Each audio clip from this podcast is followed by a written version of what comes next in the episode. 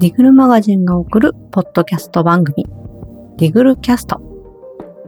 シーズン1では、アーティストの偏愛する様々な映画についてお話を聞いていきたいと思います。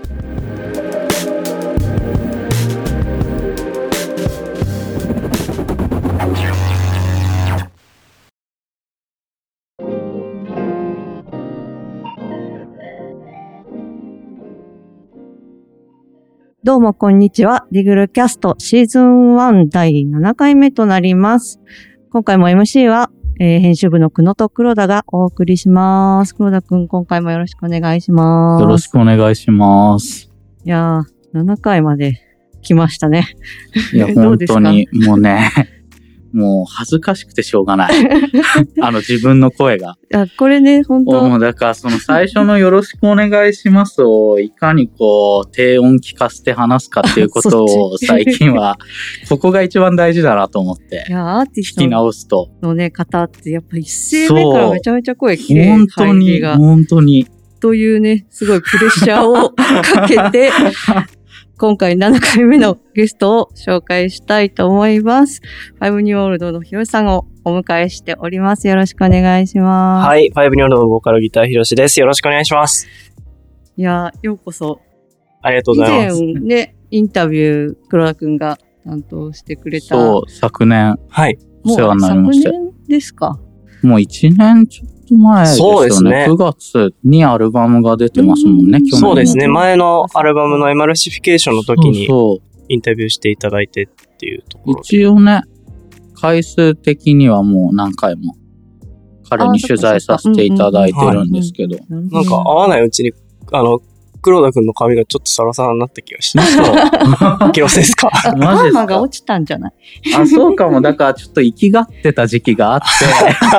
あれパーマやったそうそうそうなんですよ。去年ぐらい確かパーマかかっ、てたよね。そう。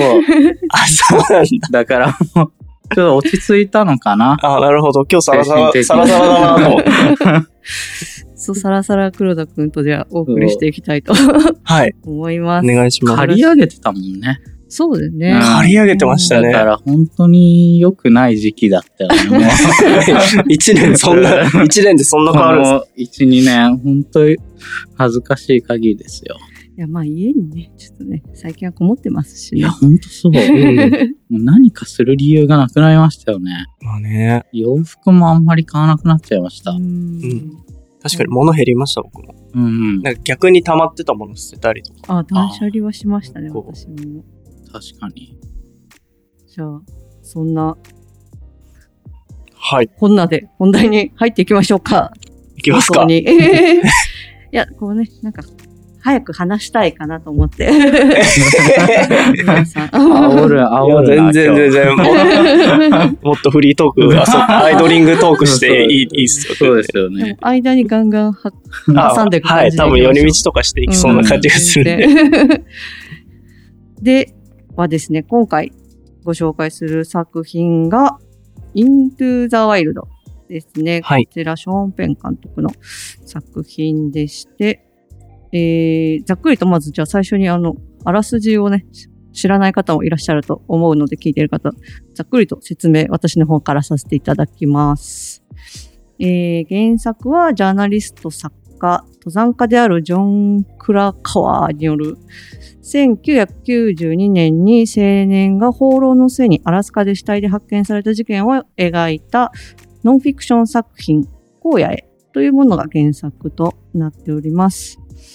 えー裕福な家庭に生まれ育った、えー主人公、クリス・マッキャンドレスは、えー大学を優秀な成績で卒業して、えー両親がハーバードのロースクールへ進学するように望んでいましたが、幼い頃から両親の仲の悪さを見せつけられて、金で物ばかりを与えようとする両親に嫌気がさしたクリスは、学費預金を全額寄付し、家族や友達に何もつけずにアラスカへと旅に出ます。というお話ですね。はい。いや、なかなかね、今日私実は、こんなものを 持ってきておりますが。マニアなんですか？もしかして。現物。現物、これは、えー、仮パクという言いますか、している友人から仮パクをしているものなんですが、すごい、初めて見ました。うん。すごい、このなんか冊子もついてて、へー原作のセリフが、とか写真とかがうわ、いいですね。入ってたり、あとフィルムのなんかしおりみたいなカットしたやつが入ってたりという、へなんか良さそうなやつをずっと私が持ってますが。ーすごい、ちょっと見てもいいですか本当にす、ごい。事前に行ってみたいな感じですよね、もはや。えー、すごい。いや。この映画、今回選ばさせていただいたんですけど、ね、あの、結構見たのが3年ぐらい前。あ、そうなんですね。で、今回この映画のお話をするっていうので、なんかぽっと思い出したのがこの映画でう、んで、見ようと思ったんですよ、直前に。で、確かその時配信で見たんですけど、まだ、まだあるだろうと思って見たら、なくて、そうですよね。で、他も探したんですけど、なくて、これはまずいみたいな。で、探してたらそのままないまま今日ここを迎えたんですけど、でも、なんていうか、一回しか見てないのに忘れられなくて、でそれぐらいなんかこう、インパクトのある映画だったなっていうのを、すごい覚えてて、で、まさか今日ここで、あの、見て、見、見ないまま現物を見ることになるとは 思ってなかったんですけど、すごいこのパンフレットとかも。そうなんですよ。私もなんか配信でなんかあるだろうと思ってたらなくて、ね。なんか久しぶりにこう DVD ドライブを引っ張り出してみました。いや、もう絶対これ、もっとちゃんとね、ストリーミングとかであった方がいいですよね。絶対何回も見たくなるし。そうそう。すごい。えじゃあ元から見てたんですね？そうですね。これは、こう、私の場合はちょっと本当に人生つらってなった時に友達が貸してくれて、これ見たらもうどうにでも良くなるよみたいな感じで貸してくれたやつずっと仮パクしているという。そう、ちょっと思い出深い作品だったんで、うんうん私も、おおと思って。ちょっと心の処方箋みたいなとこありますようね。ん、嬉しくなりました、すごい。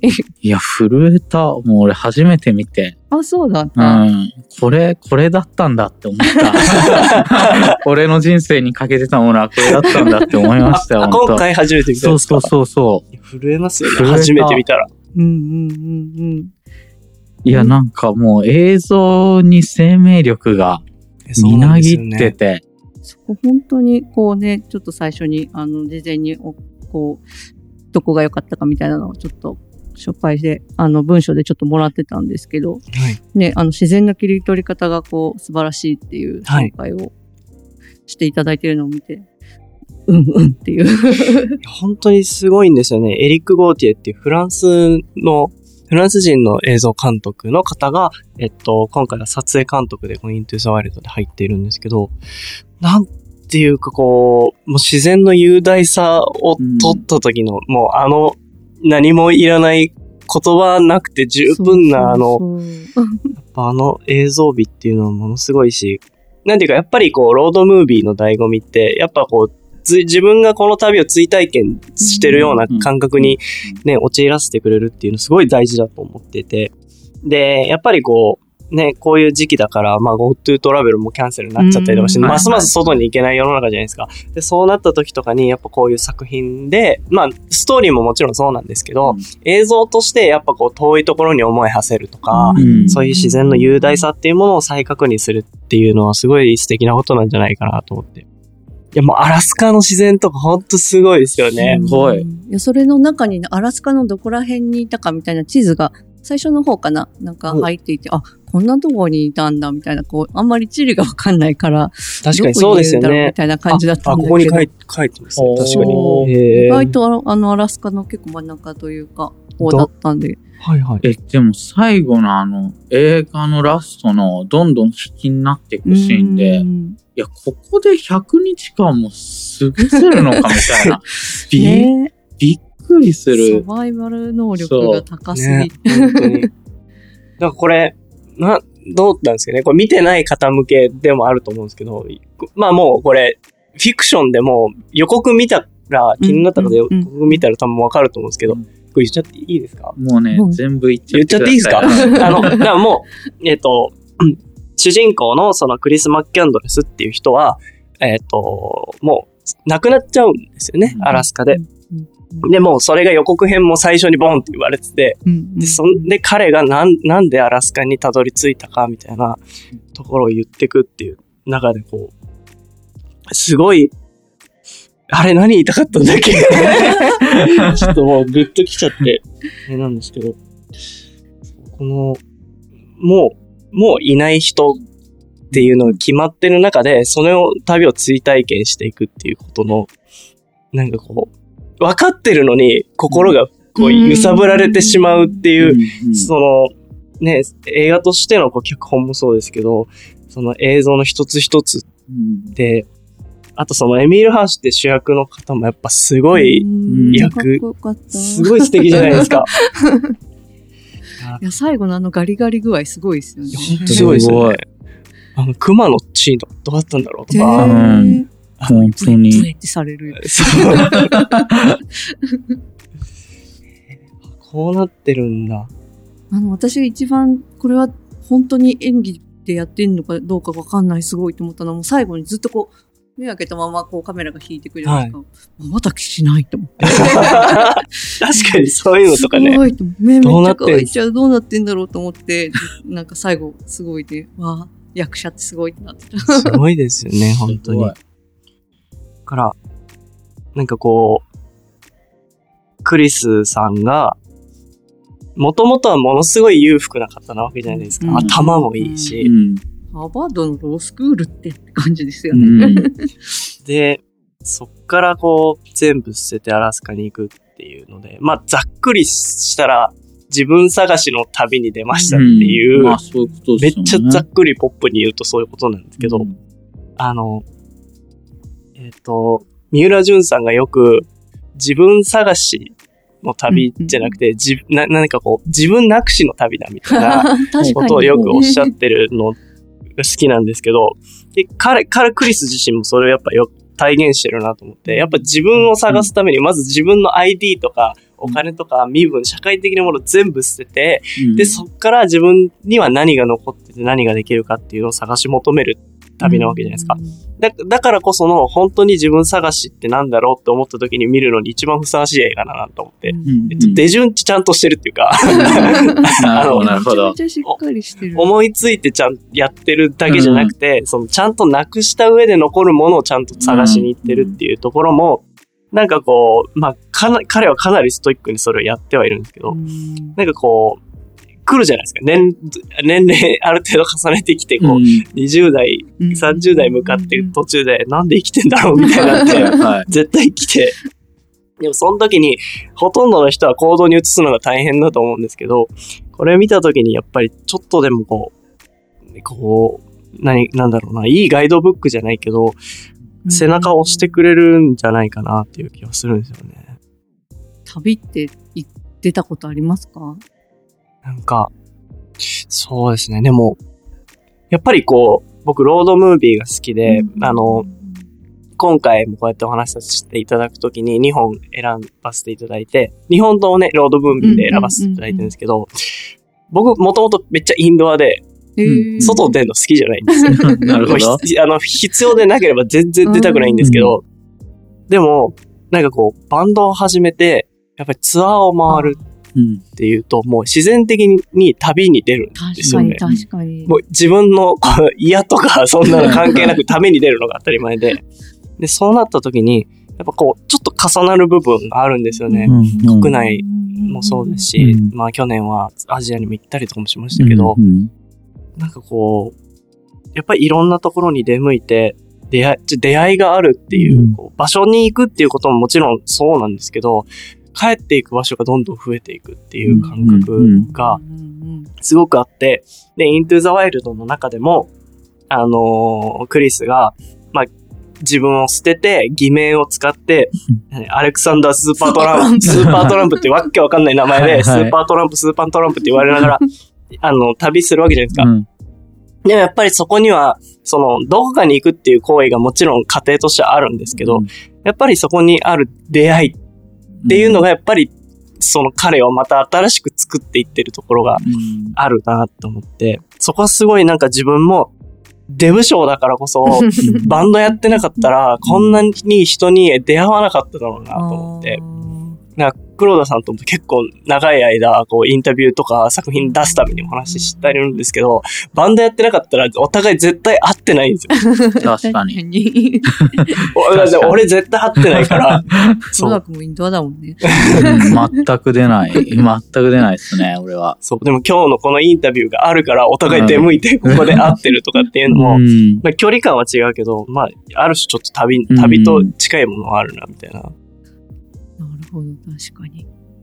でもすごい、これは、ちゃんとこう出会っても、こう、別れていくのがすごいなっていう、こう、ちゃんと自分でそこで別れを決めて、こう、辛いというか寂しい思いはするけど、絶対にこう、また次の地に旅立っていくっていうそうですねのもまたなんかグッときますよね。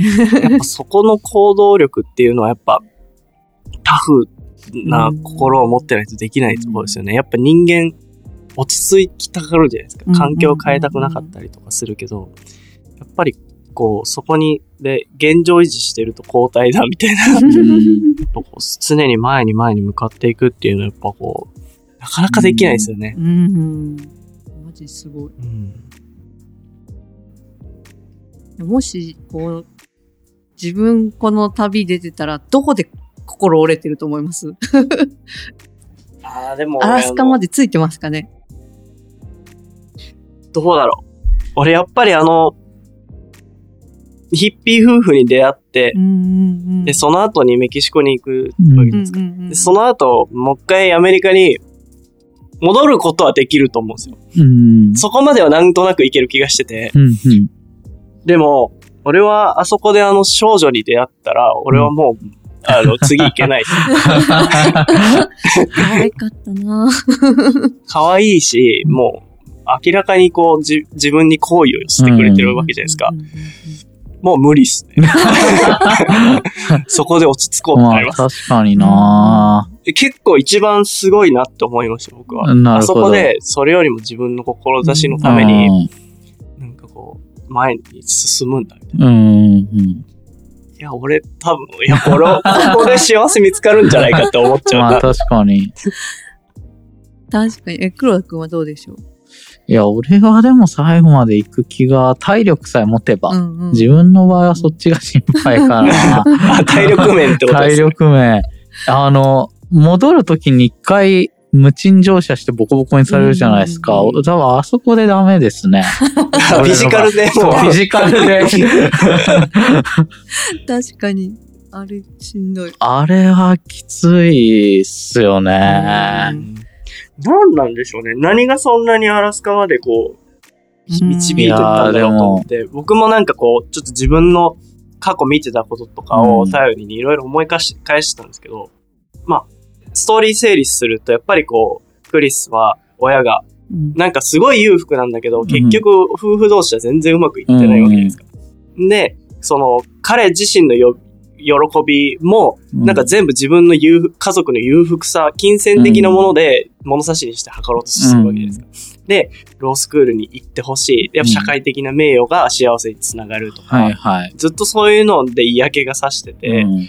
で、それをもう、まあそういうことじゃないんだって言って彼は自分を全部切り捨てて、出会って、人と出会っていくわけで、まあ最初のヒッピー夫婦とかを見ると、多分、こう、自分の父と母にはなかった、その、うん愛愛の関係性みたいなものと自分との関係みたいなのをこう、多分、ちょっとこう、自分なりに作っていってとかっていうのがあったり、あの、またそのさっきのね、その僕が心を絶対折れてしまう、その少女との淡い恋のところで、まあ、そういう、自分が、と、まあ、自分に向けてくれる愛についてもう一度学び直したりとか、うん。で、あと途中でその、おじいちゃん、うん。革職人のおじいちゃんにはいはい。行って、俺ここ、いやでもどっちかというとこっちが一番やばいかもしれない。うん。無理だと思うんですけど、ここで養子にならないかって言われるっていう、本当に、ただね、たまたま偶然出会った人を家族に招き入れたいと思うだけの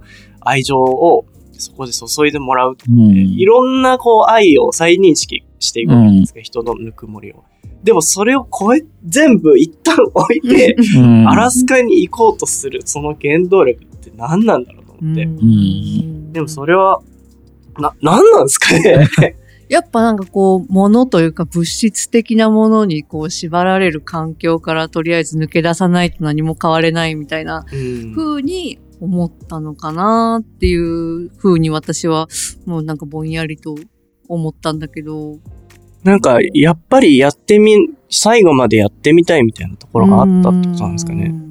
うん。が、まあ、そんな、なんか、愛情を、まあ、行く先々でもらって、で、結局やっぱ最後の最後にこう、共有する人がうんいるのが幸せなんだみたいなのを自分で発見したところでようやくその今までその道中で出会った人たちとの愛情とかにも、こう、その大切さにも気づいたというか、うん。だからそれまではだから割とね、クリスはさっと去っていけてたけど、そこでなんか最後死ぬ前、間際にそういうことに気づけたのかなみたいな。うん。だからこそ、だから別にいいやいいやって言って、こう、先に進んでいけてたっていうか、まあね。引っ張られる動機ではなく、それまでは引っ張られる動機じゃなかったみたいな感じなのかなそうでっていう。すね。えでもあのソロの引用をしてた通りなのかなと思いましたけどね。あの最初に夫婦に出会った時の、あの、心理が欲しいっていう。まあだからやっぱりその理心理を見つけるまでは、孤独な旅を続ける必要があったのかなと思って。ああ、ね。うん。で、その心理を見つけた時にはもう、その生きる術を失ってるっていうか、うんうんうんうんうんいやでもなんかすごいそのストーリーとか人間性にすごい共感しちゃいましたね。ああね、確かに。あの、なんか物質主義から離れて一人で生きていきたいっていうのはすごいわかるので、うん。そうっすね。ん。なんかちょうど最近って関係ないですけど、あの、12月22日に土の時代が終わって、なんか風の時代になるみたいな。え？占いでね、あるのよ。そういうなんかあるんですよね全然世間の動きをね、把握できてない。星の周りがね、星の周りでね、え？そう、200年ぶりに変わるみたいな。へーそう。で、それで、その土の時代は、やっぱ物質主義なんですって。なるほど。その、物だ、はい金だ、みたいなところから。でも風の時代は、その、まあ、風なんで、やっぱ情報とか、形になってないものみたいな。ほうほうで、その何か喜びとかそういうものが大事になっていくみたいな。時代らしいんで、だからこの多分、この感情は土の時代の終わりに多分なるほど僕ら感じてんじゃないかな。そう、なんか私も見てそれめっちゃ、ああ、すごい今にぴったりと思って。そう ちゃんとそういう時代来るんすか？うん、あの、星回り的には、ね。星回り的には。いやもう自分的には諦めてるがゆえのあ憧れっすね。もうああ。自分が生きてるうちはこの社会は終わらないから、まあだからこそ惹かれるというか。うんうんうんうんいやなんかもう本当に孤独だっただろうなと思ったんですよね、あれを見うん。て。うんうんうんあの一番思ったのが、お俺は死ぬ間際より、あの、一回、ちょっと都心でホテルに泊まろうとしたじゃないですうんか。あそこで街の風景を眺めた時の彼の空虚さたるや、うん。もうないなと思って、すべてがなんか偽物に見えたと思うんですよね。うんうんだから、こう結局止まらず出てって、ボコボコにされちゃって、うん また一人で旅を続けるっていう、もうあそこのその自分が信じた旅と、現、再び一瞬戻った現実とのやっぱり乖離みたいのがあってう、ん。もうあれを見た時にどれだけ孤独であろうと一人になるしかなかったのかな彼はと思ったらもうやるせなくて。うん。なんかね、街を歩いてると、こう、お店の中にいる人の顔が自分に見えてくるみたいなシーンとかがね。全部が虚しく見えたんだろうなと思って。で、この、彼が、クリスさんが、あの、この旅をしてたのは90年代の初、うんは初めの方じゃないですか。うんでインターネットとか、その、全然まだこれからっていう時代なわけで、だから、その、今の時代にこれをやろうとしたらできてたかなとか、んなんかいろいろ思うんですよ。アラスカにいてもネット繋がっちゃうし、うんみたいな。だからなんか感じ方もまたちょっとその孤独の立ち位置っていうのは、今僕らが生きてる孤独の感じ方とちょっとまた違ったのかなっていう気はしたりしてて。で、なんかすごい感銘受けたんですよ。初めて見た時に、うん。僕ももう少し若かったし、なんかこう、もやもやしてることもあったから、うんで、でも結局そんなモヤモヤを抱えたまま、なんとなく折り合いつけてここまで生きてきた中で、もう一回振り、振り返って思うのは、なんかこう、あ、ある、あえて、やっぱ、あ、ここで終わっとけよみたいな。で、結構いろいろああるなっていう気がしてて、お前っていう、そのさっき黒田くんが言ってた、し真理を求めて、うんひたすらに、だこう、やりきったっていう。だからこそ僕らたちは惹かれるところはあるんですけど、それと同時に、なんかこう、ミュージシャンでいうところの、自分で最高って思う曲書いた瞬間、終わるみたいな。うんあアーティストが望む、なんか望むものにたどり着こうとするって、なんか、ある種、届かない方が幸せだったりもするな、みたいな。うん届かないから頑張り続けられるみたいな。うん届いちゃった後みたいな。なんかみたいなのもちょっとこう、なんていうんですかね、これ、か、人生観変わったのかなみたいな、はあ、はあはあ、なるほど、なるほど思ったり。もしたんですね。人になって。うんうんなんかすごい、これを見てた時とか、大学生の時とかってやっぱりめちゃめちゃ旅に憧れるというか、うん結構みんなインドに行ったりする子もいっぱいいたし、ね。結構この、この辺のそういうロードムービーって結構う影響を受けた、大学生の時にみんな影響を受けてたなって思うんですけど、なんかやっぱり今、こう旅に行くっていう感覚と全然違う気がするなと思って。そうですよね。今そんななんか旅人みたいな人のこう話もあんまり聞かないし、なんかそういえば当時こういう旅の仕方ってあったなっていうのをめちゃめちゃ感じますね。うん確かに。そうですうね。ん、だから今だったらもうみんなでこうインスタに上げたりとか、うんどこでももうホテルだったら絶対 Wi-Fi あるしみたいな感じだけど、その地図を、紙の地図を持って旅行するとかいうか旅するってうんすごい今ししてる人見なそうみたいな。ね。あんまいなそうと思って。みんなが地図持ち歩いてるわけですからね。うん今までって言ったら ありえないですよね。そうですね、ね。バックパッカーも今みんな絶対なんかスマホ持ってるし、うん こういう本当にワイルド系旅人は見なくなったなと思って。確かに。ほんとそうですね。でも、なんだろうな。でもやっぱりその物質から離れるってな、な、なりつつも、難しいですよね。なんか、地図は物質ではあるけど。でもな、なんでもこの風の時代だからって言って、物質的じゃないものに頼ってていいのかみたいな、そういうジレンマ出てきそうな気がするんですけど。いや、でも SNS 捨てたい時あるもんな。あるもんなってか常にそうだな。いやー携帯を捨てて名前も変えてどっか違うとこ行きたいな。何して、黒田スーパートランプ、あ、スーパートランプ。ボブスーパートランプボブスーパートランプ。黒田スーパートランプ的にはななんでやめたくなるんですか？いや、なんかね、すぐキャパオーバーしちゃうんですよね。あ俺そもそもどんなに親しい人でも、LINE とか結構無視するんですよ。あー。なるほどね。うなんかわかりますよ。読んだら満足しちゃいますよねん。。そうそうそう。なんかこうね、頻繁に連絡とか情報が来ることにもともと耐えられないんですよね。あうん。だからそれ、ただでさえそのどんなに親しい人でもそうだから、もうあれですよね。SNS あの Twitter みたくもう常に情報が流れてくるとかもう本当にきつくて、なんかね、プレッシャーを感じてしまう。プレッシャーっすか？うん。それに対して自分がレスポンスしないといけないみたいいや、すなんかね、頭に情報が入ってくることへのストレス。な。ああ、濁るみたいな感じなんですかね。そうそうそうそう見たいものを拾えずうに、ん見たくないもので、マスキングされちゃうみたいな。なんか入ってきたら考えちゃうから、ああ。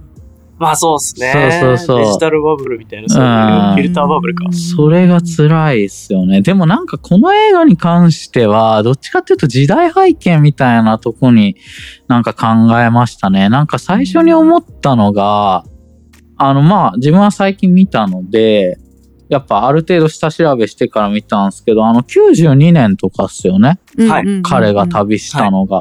だからなんかグランジの時代だなと思って見る前から。ああ、なるほど。うん自分個人的には。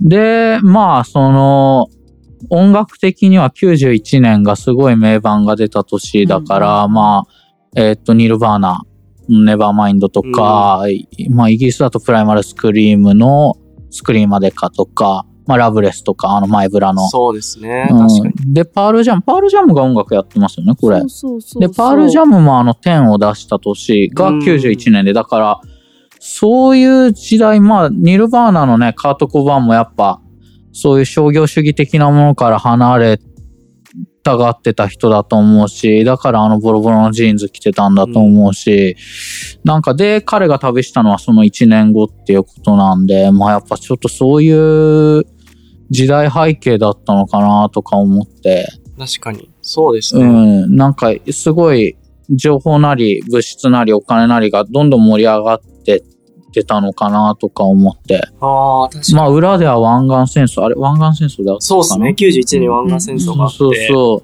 やっぱ、なんかそういうことなんですかね。やっぱ70年代にベトナム戦争う。あった時はやっぱヒッピームーブメントがあって、社会に対して若者が何か言わねばってなってて、うん。で、80年代は割とこう、の、のんびりやってたわけですか。うん。で、エンタメだわっしょいわっしょいって言ってて、はいはいはい。なんとなく冷戦もありそうな空気感があって、うんうん。で、結局そこで来て湾岸戦争来てっていうのと、うん。なんかその音楽の動きとはいはい。若者のその、なんていうかメンタルってやっぱこう反応し合ってるんでしょうね。だと思った。だからそう、それでなんか自分はなんとなくそういう想像を勝手にしながらあの映画を見て震えちゃって。だからなんかある意味当時のりなんか若い者たちがこう、虚しさゆえにあのグランジの爆音に惹かれたのと同じような精神的なところがあったのかなとか思って、うん。もう現実を捨てたいというか。で、今、私、そんな感じ。2020年。い2020やで年もだからそういう意味ですごいやっぱサントラとかねもうなんか人気これエディ・ベダーがサントラうん。のなんか多分ソロで初出したのがこれのサントラだったみたいで、あ、そうなんですうね。んやっぱそそのあの声がいいなと思ってうん。いやー、アコギがいいですよね。あ、そうですね。うん。いやなんか本当アメリカだなっていう感じの音楽だったなずっと、なんか、その死に向かっていく割にやっぱずっとキラキラしてるじゃないですか。そうですねきらめいてますよね。そうそうそなんかそれは死に向かってるのを知ってるのは僕たちがだけなわけであって、クリスはもう本当に成し遂げることだけでうんそうそうやってるから、う。だからやっぱ、なんかこう映画として見てるから彼に共感してるのであって、やっぱ現実的には僕らってあの彼のお父さんお母さん側の人間だと思うんですよね。まあ、あそこまでわかりやすくないにしろ別にこの社会で普通に生きてる以上。なんか、だから多分僕らからしたら本来クリスみたいな生き方はちょっとわけわかんない感じだと思うんですけど、やっぱ本人からしたらあれだけ輝いて世界が見えてたんだなっていうあの時間。うん単純にやること絞られると多分、忙しいと思うんですよね。うんあの、旅するってうんうんうん、あの、効率良くないけど、うん効率良くない分やること山積みで、そうそう。き気がついたら一日終わってるはずなんで、ですよね。だから飯食うだけでね、時間かかりますもんね。いや、本当にそういうことだと思うんですよね。だから、アラスカにね、たどり着いてバスの中で暮らし始めても、やっぱり自分で全部やんないといけないと、迷ってる暇がないみたいな。はいはいはい。多分僕ら迷ってる暇がありすぎるんだと思うんですよ。まあそうですよね。なんかこう、持て余しすぎて、情報を見なければいいのに、見ちゃうのって見ちゃう側の問題もあると思ってて、うんうんだから、なんかこう、なんね、全部がこう、ね、絡み合っちゃってるんですけど、自分の暇にさせちゃってる部分と、社会がそれをバーッと出し続けることの、うんなんかそれがもう絡み合っちゃって、うん。ししんどいみたいな。うんうんうんうんでも多分本来関係ないというか、はいはいはい。なんかそういうところにも気づかされるなっていう気はしますね。でも結構歌詞にね、そういうの書きますもんね。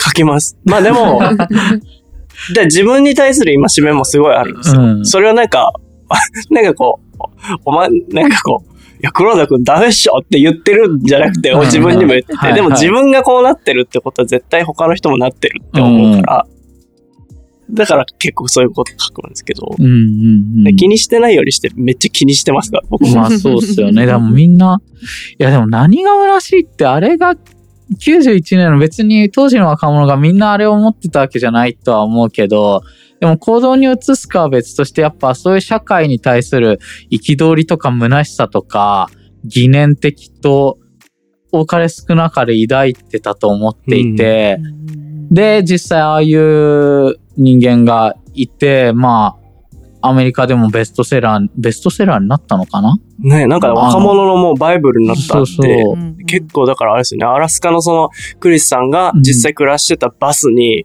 そうヒッチハイクとか何やかんやして旅で行く人が増えたっていうのをそうなんだよ。で、でも、やっぱり、あのクリスさんが、やっぱ亡くなっちゃうような場所なんで、結構危ないんですよ。まあそうですよでね。、あの、川も増水したらはい戻れないみたいな、はいはい危ないからって言って、うんなんか撤去されたらしくて、バスが。あそうなんだなんかもうちょっと行きやすい場所に、なるほど。イージーモードにそう、イージーモードにされちゃったもうみたいな。記念碑になってるってことそうですね。なんですよ。モニュメント化して、みたいな。いいやでも思うのが、だからやっぱ、もう当時からそう思ってたし、でももしかしたらさらに10年前、20年前、常に若者はそういうことを考えてたかもしれないなと思うんだけど、蓋を開けてみれば結局人類は同じ方向にしか進化してないなと思っていて、うん。こんなに物質主義とか情報主義に嫌気がさしてるのに、もうそっちを加速させていく、いってるわけで、そこに対するなんか虚しさというか人の業みたいのも感じましたね。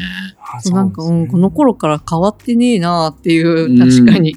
もっとひどくなってますよね。今クリスさんいたら発狂してるかもしれない。アラスカでも北極ぐらいまで行かないとアラスカめっちゃ便利じゃん。どこ行きゃいいのみたいな。なってるかもしれない。まあ。ね、携帯捨てないとまずはあれができないですよね。うんうんうんうん。ね。なんかその冊子にも書いてあったんですけど、この、なんかまあ、作品を、えー原作の権利をショーンペンがもらうのに10年かかったみたいなうん。っていうふうに書いてあって、そのやっぱ家族がすごいやっぱ心がこうやられてて、うんなかなか OK を出してくれなかったっていう、っていうのを見て、まあ、そっか、家族側最後の方しんどかったな、そういえば、と思って。そうですよね。やっぱこう、映画の中でもちょっとこう、なんていうんですか、クリスの視点から描くと、やっぱりちょっと悪者に描かれるわけじゃないですか。うん父親も母親も。本当の自分を分かってくれないっていうね。で、最後まで連絡をた立立ってもう息子がどうしてるかもわからない。何が原因だったかもよくわからないまま描かれてて。で、やっぱり彼はものすごい美しいものを映画の中で残していくんですけど、本当に大事なこと何にもやれてなかったわけじゃないですか。で、うん最後泣くわけで。うんうんだから、そこはすごい悲しいなって思いますよね。いろんなことに気づいたのに、結局それを一番伝えたい人に伝えられなかったっていう。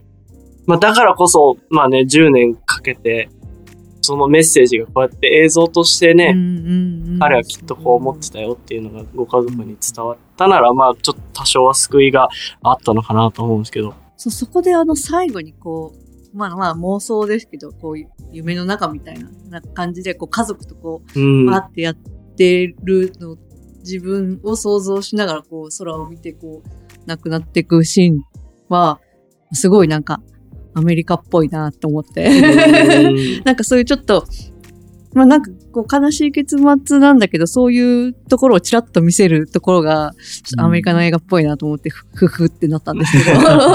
まあそうですねなんか。フランスとかヨーロッパとかの映画だったら、なんかもっと絶望で終わってそうだなと思って。確かに、そこはハリウッドなんですかなんね。だったら最後ね、熊に食べられるぐらいの描写で終わりそうだなと思って。なんかまあそこはその、あれなんでしょうね。まあご家族のこともあると思うんですけど、うん彼の命の尊厳みたいなとこはやっぱちゃんとうんうん描ききるみたいなのがあったかもしれないですけど。なんかこう、悲しいんですけど、やっぱ、なんていうかこう、それに対峙する、その悲しさを生んでる相手が自然だと、憎みようがないなって思いながらずっと見てて、確かに。うわーうわーって思うんだけど、畜生って思えない。はい、はい、はい。ねだよねって、なんかう、んうん熊、熊もヘラジカも、ハエも、そう。あのなんかは、花も、花草？あの毒の、ねあの、ポテトのね、そう、根っこ。ポ根っテトこ。の根っこだ。間違えたやつ。ね。あれですよね。ガイドブックにこれ食べれるやつだって書いてると思って食べたら見間違えたって次のページぐらいに載ってる 間違いやすいみたいなやつだねったって運命のいう。いたずらみたいになってたけど。いやーでもね、帰ってきてこそですよね。いや、そうなんですよ。命あればこそですよ。やっぱなんかこう、生きてるだけで丸儲けやみたいなことを、あの、関西のおばあちゃんとかよく、おばあちゃんとかよく言うんですけど、やっぱ真理、真理ですよ。だから大阪来たらよかったんだよ。なるほど。確かに。そう。アラスカじゃなくて大阪行けばよかった。でもなんかその自然っていうめちゃくちゃ綺麗な、はいはいた尊い、無垢なものにも真理はあるけど、うん。多分欲望のがめついがめついところにも真理はある気するんですよね。なるほどね。どっちも本能じゃないですかそうかもしれない。うんうん。本能のがめ、なんかねその俗っぽいか自然っぽいかっていうのがあると思うんですけど、どっちもつけついたら同じこと言ってんじゃないかなみたいな。なるほど、なるほど。いや、それで言うと、だから彼が、だからそういうさ、死んだからこそこれを見て、あ、生きようって思うのかなっていう自分は。いや、でもそういうことですよね。なるほどうね。ん、なんか、そう、なんだろう、彼の分までじゃないけど、なんか、あ、生きてるって素晴らしいんだなって思える最後でいいよなと思って。うん。なんかこう、やっぱこう、なんだろう。こう、人が亡くなった時に改めて自分が生きてることに気づかされるっていうのはやっぱなんか常々ありますうね。ん。いやいや、僕の本当し、いやーってなる作品、そうなんですよ。いやーってなるんですよ。一回見ただけでこうなるから。ー いや、でもすごい考えさせられた。だからある意味なんかね、簡単に美談にしたくない感じもあったかな。そうなんですよね。やっぱ個人的り、には。なんかこう、美しいじゃないですか。クリスってめちゃくちゃいいやつとしてうん。生き続けてるじゃないですか、やっぱ。でも、なんかこう僕がそのさっき言ったみたいに、お前ここでやめとけっていうようなちょっとうん愚かしいというか、うん。なんか意固地な部分もすごいある気がしてて、なんかその辺も含めてこう、若さとか、はいはいはい。うん、でもわその若さで、だからこそ真っ向からそういうものに立ち向かったとか、なんかいろんな視点から見れますよね。うん。そうそう、うん本当に。でもなんかそれがとにかく映像として美しいから、うん最初から最後まで。うんなんかすごくこう、浄化されながらいろんなものを抱えて、なんか見終わるみたいな。はいはいはいいや、そうなんで、私この撮影監督の人を特になんか注目してみ見てたことがなかったんで、なるほど。なんか他の作品とかも、のタイトルも見ても、ああ、なるほど、みたいな、うんなんかこう、すごい人なんだなっていうのを、そうなんですよね。結撮構影監督っていう視点で見るのも面白いなと思って。いやーねでもあの、コペンハーゲンだっけ？どっかから来たあのうん、カップルめっちゃ好きだった。川で出会 った。ホットドッグだとか言って。かわいいね。そう。最後ね、ラスベガスかなんかで大、なんかカジノで大あーそうそう大当たりして、イエーイみたいなのしてるのすごい良かった。これもね、もうやっぱその、真理じゃないですか。その彼が最後に生き続いたその、幸福が現実となるのは、うん。それを誰かと分かち合った時だってはいいうはい。のをもう実践してたっていうことなんでしょうね。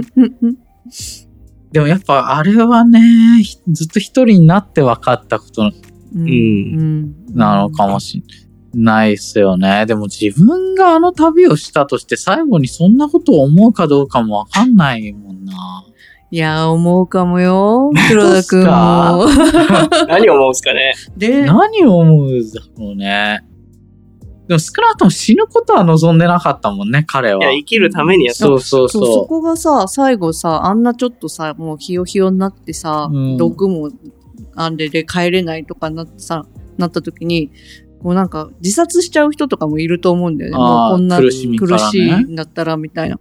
それを選ばないかったのってすごいなと思って、かやっぱ強い人だなってすごいうん。思ったかも。でも自殺も勇気いりますよね。あんまちょっとナイーブな話しすぎてあれですけど。うんうん、でもなんか精年神。的になんかそういうところに行かなかったっていうところでも、はいはいはいまあ彼は行きたかったんだなっていうのはなんかすごい。望みは捨てなかったんだと思います。まあそうですよね。いやー、ち極限状態わかんないな。そうだな誰かと分かち合うことが幸せだなんて言って死ぬかな、そこで 俺、本当に。ミスったって思うんだけそうそうそう 畜生って。ど、もっと低俗な人間なんそう。いで。や、自分なんかもっと俗っぽいこと考えてるよな。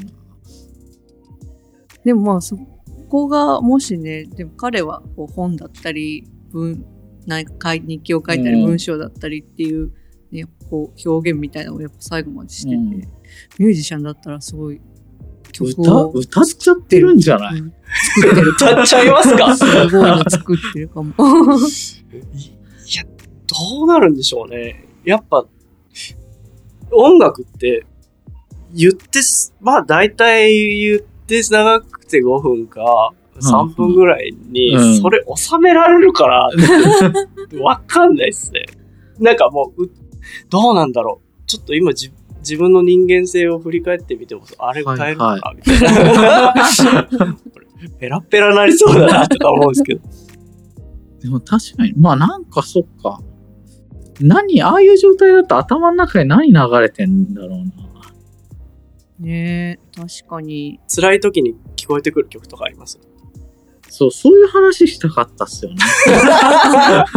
辛い時に聞こえてくる曲。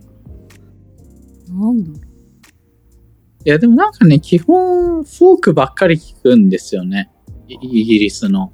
ああ、そう。もビリー・マーティンばっかり聞くんですけど、なんかそれかて、なんかちょっとアイテクノっぽい感じかな、自分だったら。辛い時ですか？うん。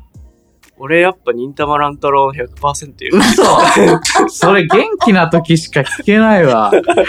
元気になろうと思って聞くみたいな。いや違うです。いや、聞くんじゃないです。なってくるんです。あなな流れてくる。防衛本能ね、防衛本、やっぱこう、子供の頃、ものすごい家族で見た思い出とかあるから、なんかこう、その、すごい幸せだった時思い出すと、あれ聞こえてくるんですよ。う。うんいや別に全然めっちゃ、いや、好き、好きっていうか改めて聞くとめっちゃいい曲だなと思うんですけど、いや、めちゃめちゃいい曲だと思います。この曲たまに、パッて聞こえてくる。でもそれ聞こえてきたらやばいな、俺っていう。アラスカでね。アラスカね。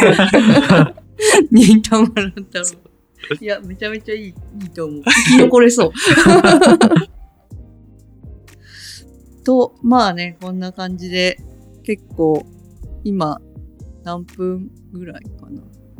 もう、じゃあ、ちょっと、結構話しましたね。ね。結構シリアスになっちゃいましたね。うんうん。まあでも、だから最後、ちょっと忍たま乱太郎で、こ中心がトントン。本当 心があったかい感じになそんなって、パワーありました？よかったなと思って。いやでもとにかくこう、一回見たら忘れられない作品だっていうことは間違いないです。うん。本当にうんそう。すごい、その、死に向かってるんだけど、その分生命力がものすごい映画でもあるから、必ず見た方は何かしらエネルギーももらうと。んんうんそう。そう、すごい浄化される感じがしました、私も。というね、Into the Wild。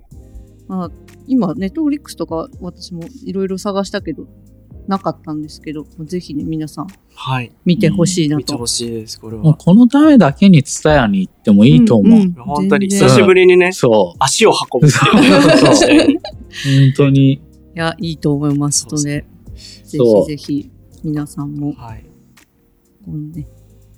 見てもらえればとぜひ。思います。という感じで、第7回はこれで一旦締めさせていただきたいと思います。はい。言い残したことはないですか？えっと、吹き替え版の CV が、あの、桜井貴弘さん。ああ、そうなんだ。あの、鬼滅の刃の、あ？の、と、えっと、富岡さんうんうんうんうん。の方です。あ、桜井さん結構いろいろやってますいや、意外で、ちょっとそれだけ言っておこうと。確かに。私、桜井さんなんだろう。コードギアスのイメージが強いかな。へえあ。と、最近だとあの、えファイナルファンタジー7のリメイクとかで、クラウドのあーそうだ声やられてたりとか、そうなんですね。そうなんですよ。イケボです。はい。あの富 富岡義勇好きな人はぜひ見てくああ、ださい。そうですね。確かに。良さそう。というわけで、では、また次回も引き続きひろしさんをお迎えする予定になっていますので、お楽しみにしてください。それではありがとうございました。ありがとうございました。